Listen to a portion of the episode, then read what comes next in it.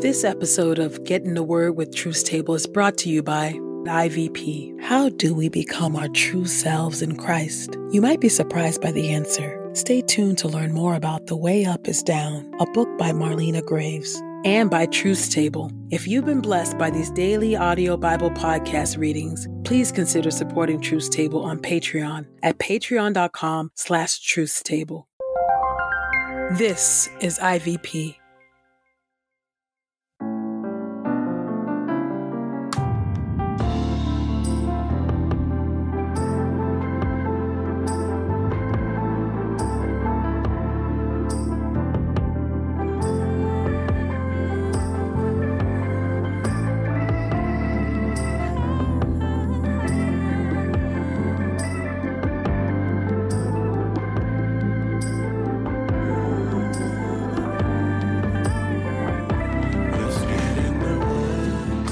Listening to Get in the Word with Truth Table.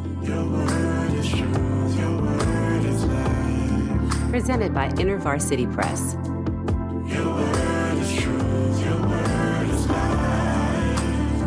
The Daily Audio Bible Podcast, read by Dr. Christina Edmondson. And Ekemini Uwan.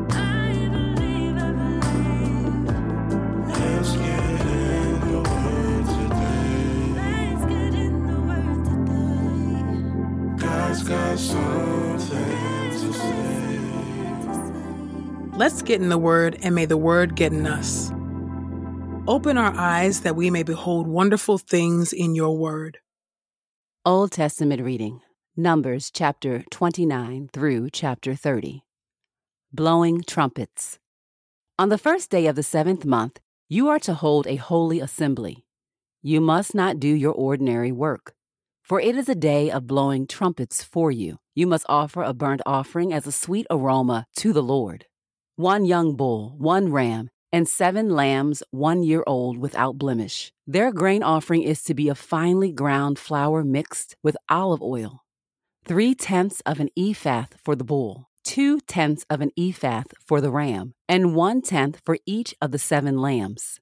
With one male goat for a purification offering to make an atonement for you. This is in addition to the monthly burnt offering and its grain offering and the daily burnt offering with its grain offering and their drink offerings as prescribed, as a sweet aroma, a sacrifice made by fire to the Lord.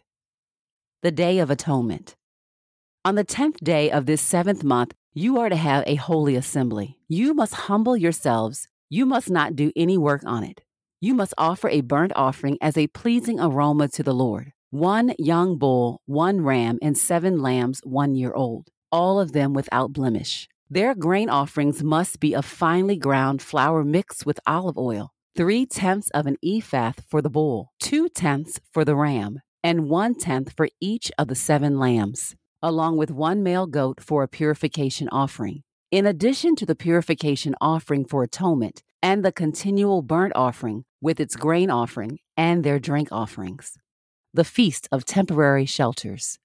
On the fifteenth day of the seventh month, you are to have a holy assembly. You must do no ordinary work, and you must keep a festival to the Lord for seven days. You must offer a burnt offering, an offering made by fire, as a pleasing aroma to the Lord. Thirteen young bulls, two rams, and fourteen lambs, each one year old, all of them without blemish. Their grain offerings must be a finely ground flour mixed with olive oil, three tenths of an ephah for each of the thirteen bulls two tenths of an ephah for each of the two rams, and one tenth for each of the fourteen lambs, along with one male goat for a purification offering, in addition to the continual burnt offering, with its grain offering and its drink offering. On the second day, you must offer twelve young bulls, two rams, fourteen lambs, one year old, all without blemish, and their grain offerings and their drink offerings for the bulls, for the rams, and for the lambs according to their number as prescribed, along with one male goat for a purification offering, in addition to the continual burnt offering with its grain offering and their drink offerings. On the third day, you must offer 11 bulls, two rams, 14 lambs, one year old, all without blemish, and their grain offerings and their drink offerings for the bulls, for the rams, and for the lambs, according to their number as prescribed, along with one male goat for a purification offering in addition to the continual burnt offering with its grain offering and its drink offering. On the fourth day, you must offer ten bulls, two rams, and fourteen lambs one year old, all without blemish, and their grain offerings and their drink offerings for the bulls, for the rams, and for the lambs, according to their number as prescribed, along with one male goat for a purification offering, in addition to the continual burnt offering with its grain offering and its drink offering. On the fifth day, you must offer nine bulls, two rams, and fourteen lambs one year old, all without blemish and their grain offerings and their drink offerings for their bulls, for the rams, and for the lambs, according to their number as prescribed, along with one male goat for a purification offering, in addition to the continual burnt offering, with its grain offering and its drink offering. On the sixth day, you must offer eight bulls, two rams, and fourteen lambs, one year old, all without blemish, and their grain offering and their drink offerings for the bulls, for the rams, and for the lambs, according to their number as prescribed, along with one male goat for a purification offering, in addition to the continual burnt offering with its grain offering and its drink offering. On the seventh day, you must offer seven bulls, two rams, fourteen lambs, one year old, all without blemish, and their grain offerings and their drink offerings for the bulls, for the rams, and for the lambs, according to their number as prescribed, along with one male goat for a purification offering in addition to the continual burnt offering, with its grains offering and its drink offering. On the eighth day, you are to have a holy assembly. You must do no ordinary work on it, but you must offer a burnt offering, an offering made by fire, as a pleasing aroma to the Lord. One bull, one ram, seven lambs, one year old, all of them without blemish. And with their grain offerings and their drink offerings for the bull, for the ram, and for the lambs, according to their number as prescribed, along with one male goat for a purification offering, in addition to the continual burnt offering, with its grain offering and its drink offering. These things you must present to the Lord at your appointed times, in addition to your vows and your free will offerings, as your burnt offerings, your grain offerings, your drink offerings, and your peace offerings. So Moses told the Israelites everything, just as the Lord had commanded him. Vows Made by Men, chapter 30. Moses told the leaders of the tribes concerning the Israelites This is what the Lord has commanded. If a man makes a vow to the Lord, or takes an oath of binding obligation on himself, he must not break his word, but must do whatever he has promised. Vows made by single women. If a young woman who is still living in her father's house makes a vow to the Lord, or places herself under an obligation, and her father hears of her vow or the obligation to which she has pledged herself, and her father remains silent about her, then all her vows will stand, and every obligation to which she has pledged herself will stand. But if her father overrules her when he hears about it, then none of her vows or obligations that she has pledged for herself will stand, and the Lord will release her from it, because her father overruled her vows made by married women. And if she marries a husband while under a vow, or she uttered anything impulsively by which she has pledged herself, and her husband hears about it but remains silent about her when he hears about it, then her vows will stand, and her obligations that she has pledged for herself will stand. But if when her husband hears it he overrules her, then he will nullify the vows she has taken, and whatever she uttered impulsively, that she has pledged to herself, and the Lord will release her from it. Vows made by widows. But every vow of a widow or of a divorced woman, which she has pledged for herself, will remain intact. If she made the vow in her husband's house or put herself under obligation with an oath, and her husband heard about it, but remained silent about her, and did not overrule her, then all her vows will stand, and every obligation which she pledged for herself will stand. But if her husband clearly nullifies them when he hears them, then whatever she says by way of vows or obligations will not stand. Her husband has made them void, and the Lord will release her from them. Any vow or sworn obligation that would bring affliction to her, her husband can confirm or nullify. But if her husband remains completely silent about her from day to day, he thus confirms all her vows or all her obligations, which she is under. He confirms then, because he remained silent about her when he heard them. But if he should nullify them after he has heard them, then he will bear her iniquity. These are the statutes that the Lord commanded Moses, relating to a man and his wife, and a father and his young daughter, who is still living in her father's house.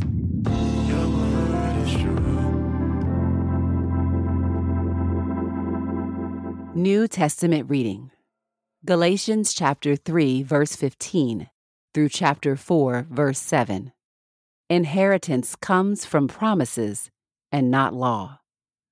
Brothers and sisters, I offer an example from everyday life.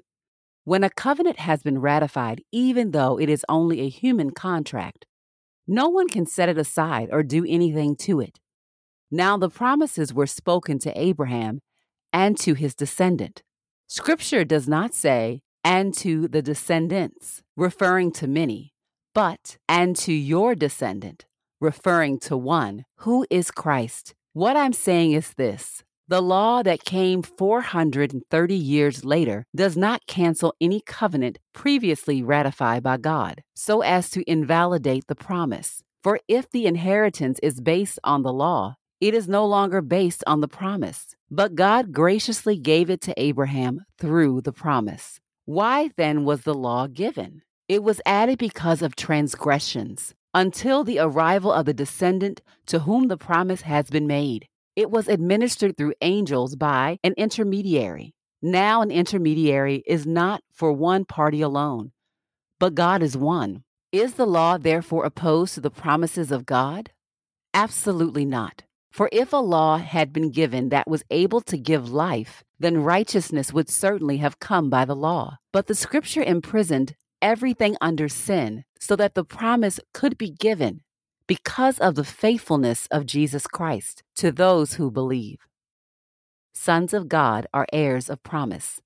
Now, before faith came, we were held in custody under the law, being kept as prisoners until the coming faith would be revealed.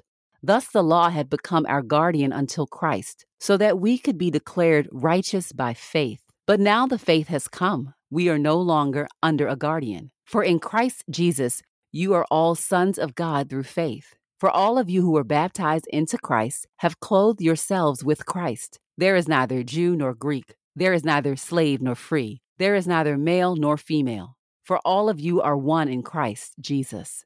And if you belong to Christ, then you are Abraham's descendants, heirs according to the promise. Chapter 4 Now I mean that the heir, as long as he is a minor, is no different from a slave though he is the owner of everything. But he is under guardians and managers until the date set by his father. So also we, when we were minors, were enslaved under the basic forces of the world. But when the appropriate time had come, God sent out his Son, born of a woman, born under the law, to redeem those who were under the law, so that we may be adopted as sons with full rights. And because you are sons, God sent the Spirit of His Son into our hearts, who calls Abba, Father. So you are no longer a slave, but a son. And if you are a son, then you are also an heir through God.